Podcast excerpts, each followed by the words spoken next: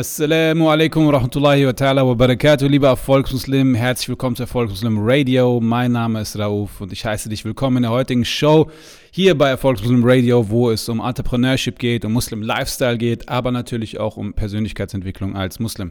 Wir haben heute den fünften Ramadan im Jahr 2022 nach gregorianischem Kalender und ich wünsche dir auf, an dieser Stelle erst einmal Ramadan Mubarak. Möge Allah Ta'ala dein Fasten annehmen, möge Allah Ta'ala dich zu den Erfolgreichen machen, deine Sünden vergeben, meine Sünden vergeben und uns zu den besten ähm, und erfolgreichsten Menschen dieser Dunya machen und zu den erfolgreichsten Seelen in der Achira. Amin.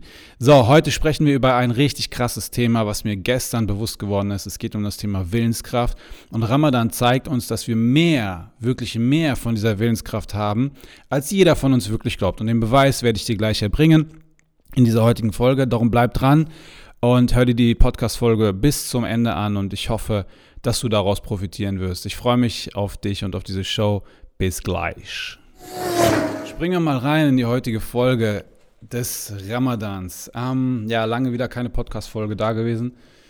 Und viele, viele, viele haben geschrieben, ey, bitte nimm doch mal wieder Podcast-Folgen auf. Und ich habe mir wie oft vorgenommen, diesmal länger dran zu bleiben. Schauen wir mal, was passiert. Ich äh, mache jetzt keine Versprechung mehr, aber ähm, anyway, komm, was soll, ich, was soll ich mich hier rausreden? Hör einfach zu und ich hoffe, du profitierst von dieser heutigen Folge. Ähm, das Thema ist Willenskraft und Ramadan zeigt uns, dass wir viel mehr von dieser Willenskraft haben, als wir eigentlich glauben. Mir ist es heute Nacht extrem bewusst geworden. Ich gebe dir ein kurzes Intro. Ich bin ähm, gestern Nacht um, ich glaube, um 2 Uhr schlafen gegangen. Alright? Das heißt, ich, ich war in der Moschee beten, dann kam ich nach Hause und hatte irgendwie so, keine Ahnung, ich war, ich hatte meinen ersten Kaffee seit vier Tagen getrunken, das heißt, ich war ein bisschen aufgedreht, hatte so voll den äh, kreativen Input und so weiter und habe dann voll viel Sachen aufgeschrieben, ein bisschen gearbeitet und dies und das und jenes und ähm, habe mich dann irgendwie so ungefähr um zwei Uhr schlafen gelegt. So. Was ist, sorry, Iftar ist oh, bei uns heute gewesen so bis fünf nach vier ungefähr. so, bis fünf nach vier ist ungefähr Iftar gewesen. Und ähm, dann, das heißt, ich hätte theoretisch drei Stunden Schlaf gehabt. Bin dann so irgendwie, wollte dann so 20, nee, genau, ich bin 20 vor 2 schlafen gegangen und 20 vor 5 wollte ich aufstehen, so dass ich ähm, schnell mein Sahur nehmen, zu mir nehmen kann und dann ähm, ja, beten kann, dies, das und so weiter. So, 20 vor 2 gehe ich schlafen. Circa eine halbe Stunde, dreiviertel Stunde später ungefähr geht die Tür auf, du hörst so, wie die kleine, wie kleine Schritte das Zimmer betreten. Und zwar kein Heinzelmännchen, es war meine Tochter. Und sie schmeißt sich natürlich ins Bettchen zu Mama und Papa. Ist ja auch alles schön und gut. Und sie liegt dann da und kann dann aber nicht einschlafen. Baba, ich will Wasser. Baba steht auf, holt Wasser, legt sich hin. Baba, ich will eine Geschichte. Baba, ich will dies. Baba, ich will das. Also, ähm, es, es, ging ziemlich hinher. Baba, ich will da liegen. Baba, ich will hier liegen. Baba, ich will nochmal Wasser haben. Okay, kriegst du nochmal Wasser. Und so vergeht irgendwie die Zeit. Dann irgendwie schlafen wir so ein bisschen ein. Äh, das nächste, was kam, Baba, ich glaube, ich habe in die Hose gemacht. Weil sie so viel Wasser getrunken hat, hat sie natürlich in die Hose gemacht. Okay, wir stehen auf, ziehen sie um, ziehen das Bett um, äh, legen uns wieder hin. Und dann, äh, ja, dann ist ja auch schon ähm, so, nee, genau, dann dachte ich mir so, ey, pff, was soll ich mich jetzt nochmal hinlegen? Dann äh, mache ich jetzt so. Dann war es schon irgendwie, ich glaube, so Viertel nach drei oder so oder halb vier, irgendwie so. dann mache ich so, leg mich wieder hin. Ähm, genau, dann stehe ich ein bisschen später auf zum Gebet. Dann dachte ich mir, okay, komm, brauchst du jetzt nicht direkt, direkt nach Suhoot das Gebet machen, kannst halt dann irgendwie um halb sieben, 20 nach sechs, weil ich einfach tot war. Okay, so, dann mache ich das Gebet, leg mich wieder hin. Uh, und dann auf einmal musst du ja schon wieder aufstehen.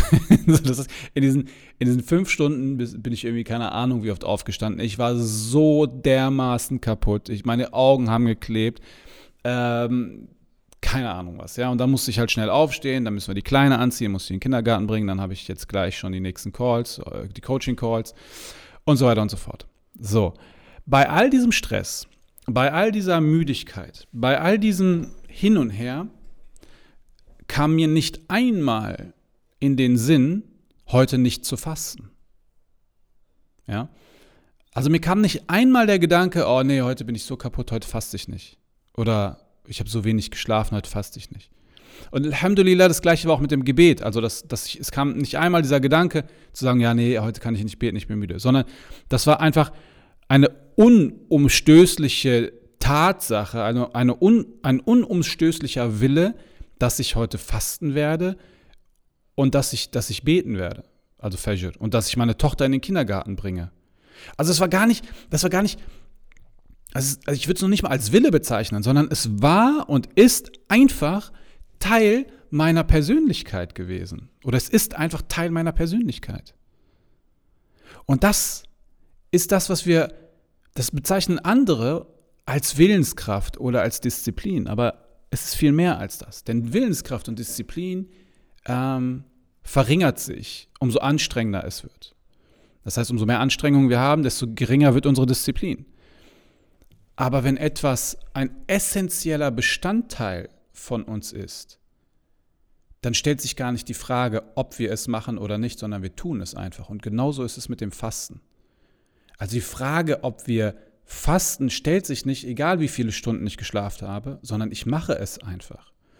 Und das ist es, was ich aus diesem Ramadan mitziehen möchte oder äh, dieses Learning, was ich daraus ziehe, ähm, was ich dir mitgeben möchte, dass wenn wir unsere Ziele erreichen wollen, dass wenn wir etwas schaffen wollen, das Ziel eine unumstößlicher, ein un, dass dieses Ziel ein unumstößlicher Fakt unserer Persönlichkeit sein muss. Das heißt, es darf sich gar nicht, es stellt sich überhaupt gar nicht die Frage, ob ich dieses Ziel angehe oder nicht.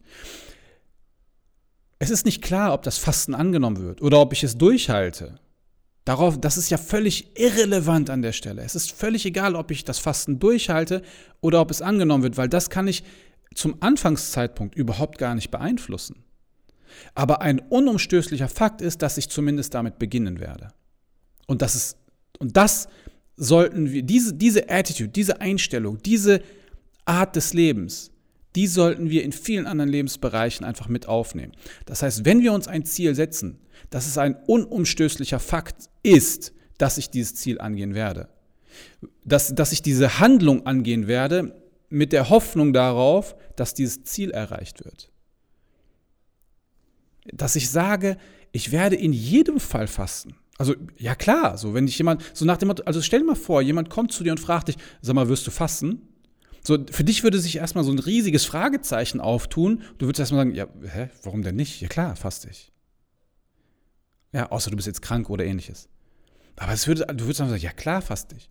Und diese, diese, diese, dieser Fakt, dieses Ja, natürlich werde ich, diese Einstellung sollten wir auf andere Ziele mit übertragen.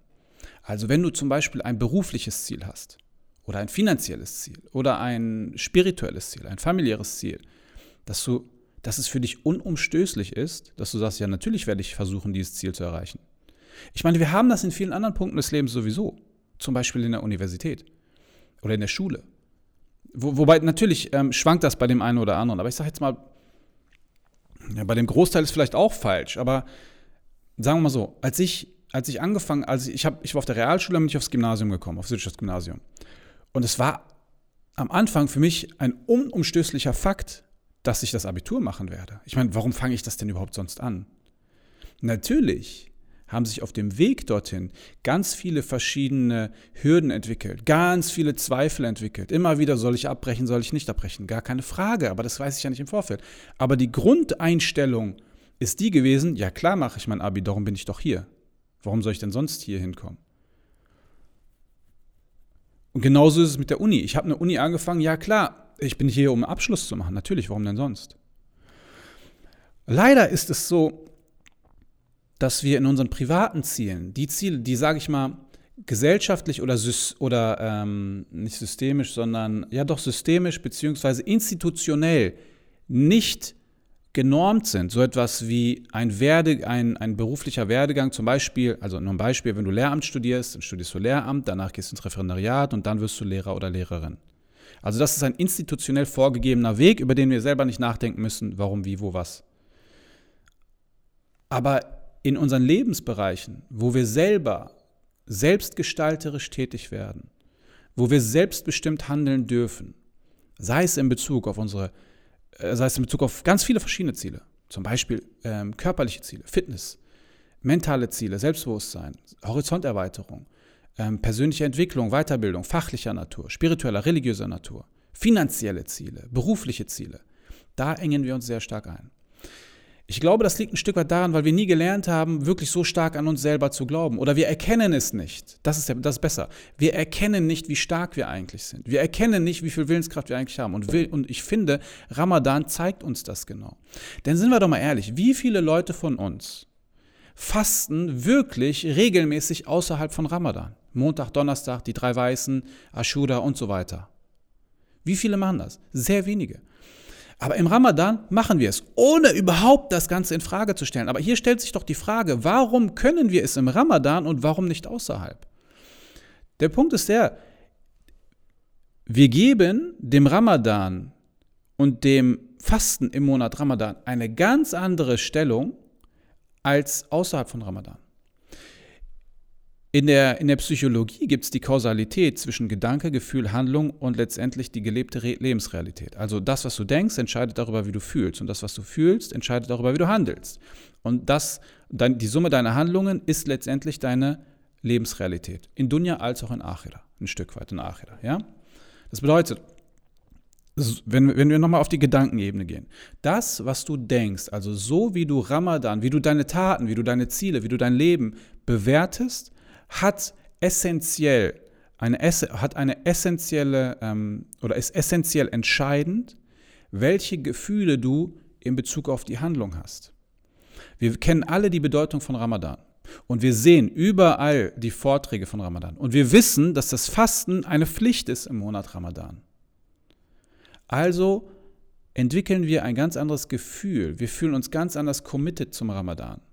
Und dieses Gefühl geht so weit, dass wir, dass wir das Fasten überhaupt noch nicht einmal in Frage stellen. Also es ist nicht wie beim freiwilligen Fasten so, hm, ja, ich weiß noch nicht, vielleicht faste ich mit, vielleicht nicht. Nein, es ist ein unumstößlicher Fakt, dass ich fasten werde. Weil die Emotionalität durch die Gedanken so stark ist, geht der Gedanke des Fastens Ramadan direkt ins Unterbewusstsein und es wird automatisch ein Teil von uns. Natürlich machen, fasten wir mal vielleicht einen Tag nicht oder ähm, oder brechen mal ab oder, oder machen mal Faxen. Ich habe als Student mal so Faxen gemacht. Wir sind dann so auf Reise gegangen, damit wir nicht fasten müssen. So, klar lügt man sich selber ins Fäustchen, aber ist doch irrelevant. Der Punkt ist der, im Gesamten betrachtet ist es unumstößlich, dass es ein Teil von uns ist. Und wenn etwas ein so starker, integrativer Teil von uns ist, dann werden wir es tun. Das heißt, die Gedanken daran, die, die ich mit Ramadan verbinde, haben so starke Auswirkungen auf meine Emotionen und die Emotionen, die ich mit Ramadan verbinde, dass es ein unumstößlicher Fakt ist, dass ich die Handlung vollziehen werde, nämlich das Fasten. Und das Resultat in der Dunja hängt ein Stück weit wiederum mit den Gedanken zusammen. Also wie bewerte ich das? Wie gehe ich überhaupt ans Fasten ran? Aber das ist ein anderes Thema. Das kannst du dir gerne in meinem Ramadan-Programm anschauen. Das habe ich dieses Jahr kostenlos zur Verfügung gestellt. Ähm, Link, den Link findest du bei Instagram ähm, in, in, der Bio oder du kannst dich bei Instagram, Instagram, bei Instagram äh, bei erfolgslosen.de anschreiben, dann gebe ich dir das Ramadan-Programm. Wie gesagt, dieses Jahr komplett kostenlos, ich verschenke es an jeden. Aber der Punkt ist ja, wie ich dann also meine Lebensrealität in der Dunja wahrnehme, hängt natürlich wieder mit meinen Gefühlen und mit meinen Gedanken zusammen. Aber ich kann mir sicher sein, dass die Belohnung in der Achira eine gewaltige sein wird, weil Allah Ta'ala sagt, der Fastende wird sich zweimal freuen. Einmal, wenn er das Fasten bricht, das heißt, wenn wir das Fasten brechen und, und ja, wir die Nahrung und die Getränke zu uns nehmen und wenn wir vor Allah Ta'ala stehen und er uns für dieses Fasten belohnt. Es gibt ein eigenes Tor im, im Paradies, Ar-Rayyan, das ist das Tor der Fastenden, durch das die Fastenden durchgehen werden. Das heißt, wir kennen die Belohnung für die Achira nicht, aber wir können darauf vertrauen, dass wir sie bekommen werden, wenn wir aufrichtig gefastet haben, wenn wir unser Bestes gegeben haben. Und jeder hat einen anderen Maßstab. Der eine kann mehr, der andere weniger. Für den einen ist das Fasten ein Struggle, für den anderen ist es gar kein Problem. Mein Schwiegervater, der hat vor Ramadan, ich glaube, jeden Tag gefastet, so gefühlt. Ja, für den ist das gar kein Problem. Für mich ist das voll die Herausforderung. Mental aber auch nur. Das ist wieder so das Ding. Vor Ramadan denke ich mir, nee, ich kann nicht, ich habe ein Meeting, ich habe dies, ich brauche meinen Kaffee, hast du nicht gesehen. Aber im Ramadan denke ich mir immer so, ja, warum faste ich nicht auch außerhalb von Ramadan? Das ist genau der Punkt. Die, was ist das Learning, was wir für uns daraus ziehen können? Wir sollten versuchen, ähm, uns unser, unser Bewertungssystem zu überdenken. Unser Bewertungssystem, ob wir oder also unser Bewertungssystem, wir sollten, nee, ich fange nochmal an, wir sollten unser Bewertungssystem in Bezug auf unsere Ziele überdenken. Wie sehr will ich dieses gewünschte Ziel wirklich? Welche Emotionen verbinde ich mit diesem gewünschten Ziel wirklich? Sind die Emotionen und die Gedanken zu diesem gewünschten Ziel wirklich ein Teil von mir? Sind sie emotional so sehr aufgeladen, dass sie direkt in mein Unterbewusstsein gehen und dass ich sage, ich werde in jedem Fall diese Sache durchziehen, komme was wolle? Oder ist da doch eher ein Zweifel? Denn häufig ist es so, dass der innere Kritiker sofort sich, dass, der, dass sich der innere Kritiker sofort zwischen mich und das Ziel drängt. Also wenn ich ein Ziel formuliere, kommt sofort der innere Kritiker und sagt sich, ja, aber wie willst du das denn machen? Das ist der Punkt. Ja, aber wie willst du das denn machen? Und hier ist genau der Punkt.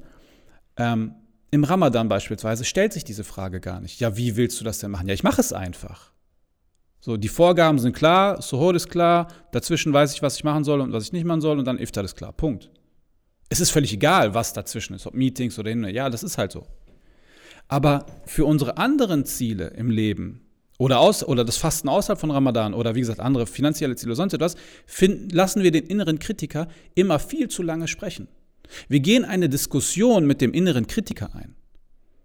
Das machen wir im Ramadan gar nicht. Wir lassen, wir lassen uns überhaupt auf gar keine Diskussion mit dem inneren Kritiker ein. Ja, wie willst du das denn machen? Ja, die einzige Antwort, die wir ihm geben, ja, keine Ahnung, aber muss so, warum führen wir dieses Gespräch überhaupt? So könnte dieser innere Dialog aussehen.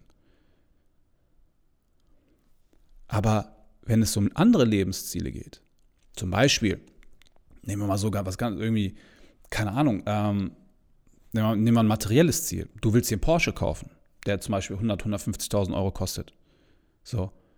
Viele von uns trauen sich dieses Ziel gar nicht zu definieren, weil der innere Kritiker sofort Argumente hat, die wir im ersten Moment gar nicht entkräften können. Also beispielsweise, du willst einen Porsche, der kostet 150.000 Euro, du hast ein Jahreseinkommen, du hast ein Monatseinkommen von 2.000 Euro netto. Wie willst du das denn machen? Und es hört sich für dich logisch an. Es hört sich für dich ähm, ähm, begründet an. Wenn dein innerer Kritiker sagt, ja, wie willst du das machen? Du hast ein Jahreseinkommen von 24.000 Euro äh, in Summe und dann hast du noch Miete, dann hast du noch dies, dann hast du noch das. Und jetzt denkst du dir, ja, stimmt, Puh, ja, verfolge ich gar nicht das Ziel. Und genau hier, genau hier ist es, wo der innere Kritiker dich hat. Nennen wir ihn mal Shaitan. Er lässt dich überhaupt noch nicht einmal die Gedanken ausreifen, er lässt dich überhaupt nicht kreativ werden. Dein Kreativzentrum im Gehirn springt noch nicht einmal an, weil dein rationales Zentrum im Gehirn von vornherein alle Möglichkeiten ähm, eliminiert. Das muss ich mir vorstellen, ja. Also wir trauen, wir, wir trauen uns noch nicht einmal wirklich darüber nachzudenken, hey, wie könnte ich tatsächlich jetzt ein Auto kaufen für 150.000 Euro, aber trotzdem ein ganz normal, ohne mich zu verschulden, ein ganz normales Leben weiterzuführen, ähm, und vielleicht sogar ein, ein Jahreseinkommen von 3, 4, 500.000 Euro zu haben. Das ist für uns so obströs, so, wie sagt man, äh, obs, obsku, obs, obskurt, sagt man?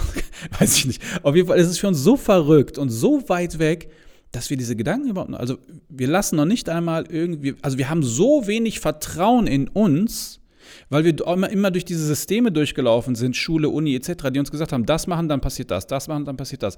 Das heißt, wir haben nie richtig gelernt, ähm, so sehr an uns zu glauben, dass wir sagen, ja klar mache ich das, natürlich werde ich das Ziel angehen, warum denn auch nicht? Warum soll ich es denn nicht mal versuchen? Ja, dieses, ja, natürlich mache ich das, das haben wir, das haben wir im Ramadan. Natürlich werde ich fasten, egal ob meine Tochter mich jetzt drei, vier, fünf Mal geweckt hat innerhalb von drei, vier Stunden. Oder ob ich müde bin. Aber ich muss ja, geht ja nicht anders. Es gibt gar keine andere Alternative. Aber in Bezug auf unsere privaten Ziele haben wir immer so, ja, mal gucken, ne? Ich guck mal, aber nee, das geht ja nicht, weil, weil, und dann du, du, du, du, du. Aber wenn wir doch mal den inneren Kritiker mal ausschalten und sagen, ey, sei mal ruhig, du hast jetzt gerade mal nichts zu melden, ich will einfach mal in meinem Gedanken, in meinen Gedanken einfach mal rumspinnen. Ja, also wir entkräften, entkräften quasi den inneren Kritiker, indem wir mal sagen, so, indem wir also diesen Self-Talk dahingehend führen, dass wir sagen, ähm, weißt du was, äh, ich spinne jetzt einfach mal rum. Man nimmt sich quasi so ein bisschen selbst auf die Schippe und sagt sich, okay, was könnte ich denn machen, um zum Beispiel mir ein Porsche zu finanzieren, also um mir ein Porsche zu leisten von 150.000 Euro und dann auch noch vielleicht tatsächlich ein Haus und dann tatsächlich auch noch Kinder und dass ich mich nicht verschulde. Was könnte ich denn dafür eigentlich machen? Und jetzt bin ich in einer richtigen Gedankenspirale. Jetzt fange ich an, den schöpferischen Modus meines Gehirns zu aktivieren indem ich mich traue, rumzuspinnen, in Anführungsstrichen, und die Box, in der ich mich befinde, die mentale Blackbox zu verlassen, die Tür aufzumachen und mal in die Welt rauszugehen und mich tatsächlich, und jetzt kommt der Knackpunkt, mal zu fragen, wie haben es denn andere geschafft? Denn es gibt unzählige Erfolgsgeschichten, wo man wo der innere Kritiker noch mehr Gründe gehabt hätte, zu sagen, ey, nee, das geht gar nicht. Und wir haben ganz viele Erfolgsgeschichten gesehen, wo Menschen Dinge geschafft haben, die im Vorfeld als unmöglich galten. Ich, lass uns mal zwei, zwei Geschichten nehmen. Die erste, der Sahabi Abdurrahman ibn Auf, der wahrscheinlich reichste Sahabi der Welt. Er war schon unglaublich reich in Mekka. Dann hat er die erste Hijra gemacht nach Abyssinien, hat sein gesamtes Vermögen dort gelassen und ist nach Abyssinien gegangen. Ja, also er war einer derjenigen. Dann nach einer, ich kürze die Geschichte jetzt ab. Dann ist er nach einer Zeit zurückgekommen nach Mekka und hat gesehen, die Lage der Muslime hat sich nicht verbessert. Und der Prophet Muhammad war schon in Medina zu der Zeit. Und dann hat er die Hijra nach Medina gemacht. Er ist also ausgewandert. Sein gesamtes Vermögen, was er hatte, und er war ein sehr wohlhabender Mann, hat er in Mekka gelassen und ist mit ein paar Dirham 400 Kilometer durch die Wüste gewandert, bei 50 Grad und ist nach Medina gekommen. Für ihn hat sich gar nicht die Frage gestellt, soll ich nach Medina gehen oder nicht. Er hat es einfach gemacht. Er hat es einfach getan. Dann kommt er in Medina an. Ein, ein, ein Medinenser wurde ihm zugeteilt, der vom Propheten äh, beauftragt worden ist, ihn quasi zu empfangen, ihn quasi einzuleiten, ihm den Start zu ermöglichen. Und dieser äh, Medinenser, ich habe leider den Namen vergessen, ähm, sagte zu ihm: Pass auf, ich habe zwei Frauen, ich lasse mich von einer Frau scheiden, damit du heiraten kannst. Ich habe zwei Häuser, du bekommst ein Haus, ich schenke dir das andere. Ich habe Land, du bekommst das. Was meines ist dein? Und daraufhin sagt Abdurrahman ibn auf, äh, Barakallahu fik, brauche ich nicht, behalte dein Vermögen, zeig mir nur den Weg zum Markt. Und dann hat er dort mit dem Handel angefangen und hat sich von da aus innerhalb von kürzester Zeit, also er ist so in Lebensmittelhandel eingestiegen, dann Pferdehandel, äh, Pferdeutensilienhandel, also äh, Sattel, Schmiede, was weiß ich, und hat sich dann hochgearbeitet und war in kürzester Zeit wieder der reichste Mann, der reichste Sahabi, den es überhaupt gab. In, also ich habe da so ein paar Quellen gefunden, wie viel Vermögen er gehabt haben soll, aber ich habe noch nicht wirklich, ähm, ich weiß nicht, wie, wie, ähm, wie valide diese Sachen sind, aber darum will ich es jetzt nicht ganz so ausweiten, aber er soll, also laut, wenn man das umrechnen würde und das, was er heute hat, wäre man vielfaches reicher als Jeff Bezos oder Bill Gates oder äh, Warren Buffett oder, oder, oder um ein Vielfaches. Wo man sich fragt, hey, wie kann, das ist doch, wo der innere Kritiker doch eigentlich sagt, ey, niemals. Erstens, willst du wirklich von Mekka nach Medina dein ganzes Vermögen da lassen? Zweitens, hä, wieso lehnst du das ab, was der, was, was der, was der Kumpel in Anführungsstrichen dir gibt? Und drittens, mit, mit 30, 40 Dirham, wie kannst du denn, wie kann man denn von da aus auf ein Milliardenvermögen kommen? Und solche Geschichten, was das Vermögen angeht, haben wir ganz viele in der heutigen Zeit. Nehmen wir mal das Beispiel, es gibt, äh, wie heißt der nochmal? Ähm, ach, keine Ahnung, ich will jetzt hier keine Namen nennen. Ja, also, äh, weil die ja so, wie du musst sagen. Aber nehmen wir ein, ein Beispiel aus dem Sport. Ähm, wie heißt der denn nochmal? Roger Bannister. So, jetzt habe ich es gefunden. Roger Bannister war ein äh, Langstrecken-, Mittelstreckenläufer und Neurologe. Und er hat 1954 etwas geschafft, was kein anderer zuvor geschafft hat. Er hat die englische Meile in einer Zeit von unter, unter vier Minuten ist er gelaufen. Also er ist die, die englische Meile, ich glaube 1,6 Kilometer, wenn ich mich nicht irre, ist er äh, unter vier Minuten gelaufen. Nee, nicht 1,6. Weiß ich nicht, ist auch irrelevant jetzt. Davor galt der Mythos, dass es wissenschaftlich gar nicht machbar ist. Also der innere Kritiker hätte jetzt auch hier wieder sagen können, nee, ey, was, was hast du denn da vor? Das geht gar nicht. Also der, der, die, die, die, die, die gängige Meinung zu der damaligen Zeit war, dass ähm, zum Beispiel das Herz auseinanderspringt, wenn man so schnell läuft, äh, dass, das, dass das quasi eine Art Selbstmord ist. Aber für ihn war das so, ja, natürlich werde ich das machen. Gar kein. kein und weißt du, was das Krasse daran ist? Ich glaube, innerhalb von von, äh, also nicht, das, das Interessante ist nicht, dass, ähm, dass er das geschafft hat, sondern dass innerhalb von kürzester Zeit, von kürzester Zeit, ganz viele andere nach ihm gekommen sind und das ebenfalls geschafft haben. Was Jahrzehnte zuvor als unmöglich galt, wurde dann innerhalb von kürzester Zeit direkt von ganz vielen anderen Läufern ebenfalls geschafft. Weil sie ein Vorbild hatten, weil sie gesehen haben, wow, es funktioniert. Das heißt, der innere Kritiker wurde getötet. Der innere Kritiker hatte nichts mehr zu sagen. Er konnte nicht mehr die Argumente aufgreifen, die an den Haaren herbeigezogen waren, weil jeder im inneren Dialog sagen konnte, ja, aber guck mal, der hat es auch geschafft. Das heißt, es ist möglich. Und danach wurde dieser Rekord natürlich ganz oft gebrochen. Also das Krasse hier, das, wie gesagt, das Phänomen ist das, dass, dass wir im Ramadan eine Willenskraft entwickeln, die uns eigentlich, die, oder dass wir Dinge schaffen können, die wir sonst ja als nicht möglich überhaupt deklarieren. Also für dich bedeutet das und für mich auch, wie sehr wollen wir diese anderen Dinge, die wir uns im Leben vornehmen, wirklich? Wie sehr wollen wir sie wirklich? Wie sind unsere Gedanken dazu? Und mit welchen positiven oder negativen Gefühlen ver verlinke, ver ver ja, verlinke ich diese, dieses Ziel? Und wie viel Raum gebe ich dem inneren Kritiker? Was tue ich wirklich? Was bin ich bereit zu tun, um dieses Ziel zu erreichen? Genau wie im Ramadan. Was bin ich bereit dafür zu tun, um zu fasten? Alles.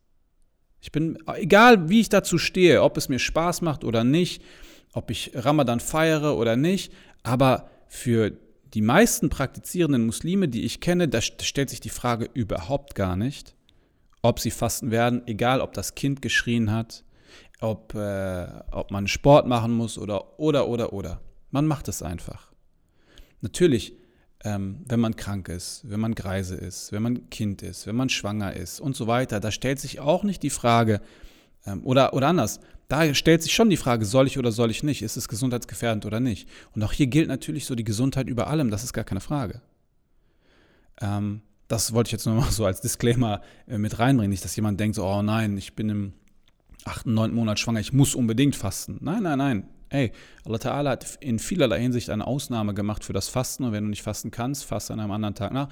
Und das, wenn du dich oder dein Kind oder deine Gesundheit oder sonst etwas gefährdest durch das Fasten, ist es sogar fraglich, ob dieses Fasten angenommen wird oder nicht. Vielleicht ist es sogar, vielleicht ist es sogar verboten. Allahu Alam. Ja? Aber de facto steht deine Gesundheit über allem. Aber auch das sollte kein Raum für Diskussionen mit dem inneren Kritiker einräumen. So nach dem Motto, ja, du musst ja zwei Liter Wasser trinken am Tag, du musst ja dies, du musst ja das und aber wenn die Prüfung und und und. Nein, nein. Ein, also das, ich erwarte von dir an dieser Stelle, dass du reif und alt genug bist, das unterscheiden zu können, ähm, dass du weißt, was es bedeutet, seine Gesundheit zu schützen, wenn du wirklich krank bist, wenn du wirklich nicht fasten sollst oder kannst oder wie auch immer, oder dich auf einer Reise befindest, dann musst du nicht mal krank sein, sondern bist auf einer Reise, Punkt, musst du nicht fasten, Punkt, ja. Also ich erwarte von dir, dass du diese Unterscheidung machen kannst zwischen den erlaubten Unterbrechungen des Fastens aufgrund von Krankheit, aufgrund von Alter, aufgrund von Reise oder oder oder und wirklich diesem Aspekt der Opferungsbereitschaft um aus der Komfortzone rauszukommen, um wirklich mal sich selber zu challengen und etwas zu schaffen. Betrüg dich hier nicht selber. Betrüg dich nicht selber, indem du zum Beispiel tausend Gründe findest, warum du nicht fasten willst. Auch hier wirst du dann nämlich sehen, wie sehr willst du das wirklich? Wie sehr willst du die Belohnung von Allah wirklich? Wie sehr bist du davon überzeugt, dass sich dieses Fasten im Diesseits und im Jenseits weiterbringt? Ja. So, das dazu, also zusammengefasst wollte ich einfach nur sagen, Ramadan soll dir ein Beweis sein, dass du mehr schaffen kannst, als du wirklich selber glaubst. Im Ramadan schaffst du so viel mehr, weil du Ramadan an sich ganz anders bewertest als das freiwillige Fasten außerhalb von Ramadan. Da kommen dann Sachen wie hinzu, natürlich die Shaitin sind in Ketten gelegt, äh, die große Belohnung, die Vergebung der Sünden etc. All das ist ein Bewertungssystem, ein, ein emotionales Bewertungssystem, was du in diesen Monat reinlegst und dementsprechend mit dieser Handlung verknüpfst. Und dann das Gleiche aber kannst und sollst du tun, wenn es um andere Ziele deines Lebens geht um das freiwillige Fasten beispielsweise, dort ist ebenfalls eine riesige Belohnung drin, oder deine finanziellen Ziele, deine beruflichen Ziele, deine familiären Ziele, deine mentalen Ziele, dass du, dass du genau so die Gründe findest, warum da, das Erreichen dieser Sachen doch so toll ist.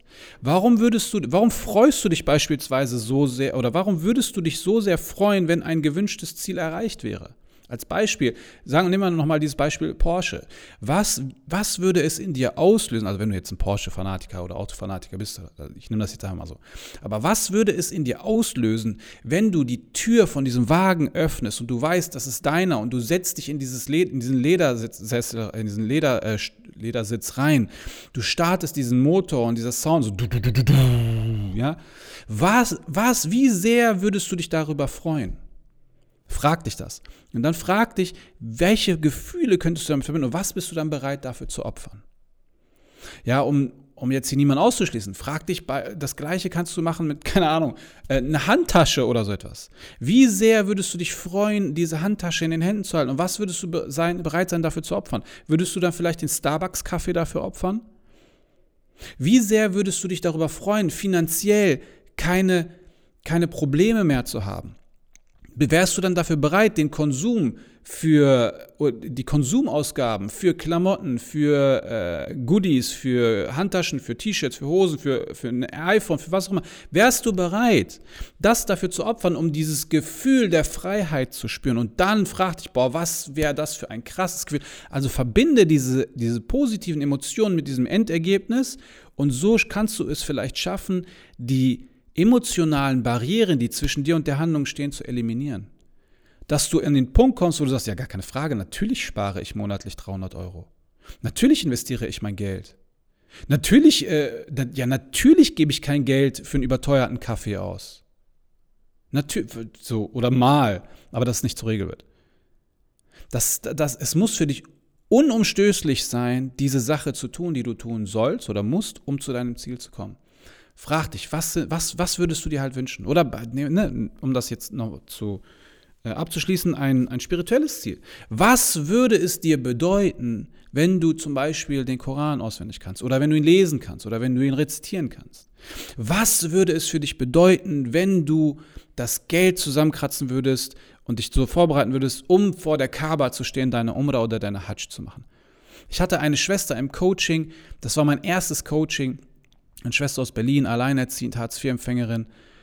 Und sie sagte, mein einziges Ziel wäre es, die Hajj zu machen. Ich sage, wo ist das Problem? Ja, es ist zu teuer. 6000 Euro haben wir mal so ausgerechnet. Die sagt, ja, ich habe das Geld nicht. Ich lebe von Hartz IV und äh, dies und das. Okay, aber was wäre, wenn wir das Ziel nicht von jetzt auf gleich sticken, springen, sondern in drei Jahren? Das wären dann irgendwie, haben wir ausgerechnet, 150 Euro, die du monatlich sparen würdest. Wäre das für dich machbar? Sagt sie, 150 Euro zu sparen im Monat? Das wäre gar kein Problem für mich. Das heißt, diese große Vorstellung war für sie schon so überwältigend, dass sie noch nicht einmal auf die Idee gekommen ist, dass sie das Ziel erst in drei Jahren angehen kann, aber dass sie jetzt schon dafür arbeitet. Und Subhanallah, neulich hat sie mir geschrieben, die so, hey, ich bin so, vielleicht erinnerst du dich, ich mache jetzt das, ich habe eine Ausbildung dazu gemacht, ich mache dies und den hat, Also ihr ganzes Leben hat sich verändert dadurch. Aber sie hat, auf, sie hat diese emotionale Verbindung zu diesem Ziel hingestellt und hat den inneren Kritiker mal getötet und gesagt, hey, weißt du was, ich denke mal kurz drüber nach, wie kann ich es schaffen, diese Hatch mal zu machen? Und dann haben wir gesagt, okay, in drei Jahren, das heißt, ich kann monatlich so und so viel zurücklegen und dann mache ich die Hatch in drei Jahren. Ja, das werde ich machen, das ist möglich. Ich weiß nicht, ob sie es gemacht hat oder nicht, aber der Ansatz ist der, den ich dir mitgeben möchte. Alright, so, das war's zum Thema Willenskraft. Ich hoffe, du hast ein bisschen was mitgenommen und äh, ich hoffe, dir hat die Folge heute gefallen. Ich werde versuchen, im Ramadan mehrere Folgen zu machen. Ähm, tu mir einen Gefallen, schreib mich an bei Instagram auf erfolgsmuslim.de wie du die Folge fandest. Schreib mich an, was du dir für Themen wünschst. Äh, tritt mit mir bitte in Austausch. Das meine ich ernst. Komm auf Instagram, tritt mit mir in Austausch. Lass uns gucken, was wir machen können. Lass uns gucken, wo wir dich hinbringen können. Was hast du für Pains? Was hast du für Struggles? Was hast du für emotionale Barrieren? Vielleicht können wir irgendwie auch dich in ein Privatcoaching bringen oder ein Business Coaching oder vielleicht interessiert dich ein Focus Journal oder vielleicht möchtest du einfach nur mal mit mir quatschen. Trag dich einfach ein für einen gratis Checkup Call. Ich habe dir den Link eingefügt. Halbe Stunde. Wir können einfach mal gucken, was liegt bei dir an, welche Probleme hast du, wobei kann ich dir vielleicht helfen. Ob du ein Coaching machst oder nicht, ist erst einmal völlig irrelevant. Aber mein Anliegen ist es, äh, der Community zu helfen das ist mein Commitment an dieser Stelle. Und ähm, ja, wie gesagt, wenn, wie gesagt, wenn du mich nicht anschreibst oder wenn du mich anschreibst, wie auch immer, ich würde mich freuen. Ähm, ansonsten bewerte den Podcast bitte und ähm, teile den Podcast. Teile den Podcast in den sozialen Medien, mach Leute darauf aufmerksam. Wir werden eine Ramadan-Reihe machen und in dieser Ramadan-Reihe, inshallah ta'ala, äh, werden ein paar sehr, sehr interessante Goodies kommen. Es werden ein paar sehr interessante Angebote kommen, die keiner vermissen sollte. Und bitte teile das, dass viele Geschwister davon profitieren. Ich küsse deine Augen und dein Gesicht und dein Herz, alles nur virtuell und halal. In diesem Sinne, Barakallahu fik, Jazakallahu khair, dass du mir zugehört hast und das aller, allerbeste für dich. Assalamu alaikum wa rahmatullahi ta'ala wa barakatuh. Dein Bruder Rauf von Erfolgsmuslim.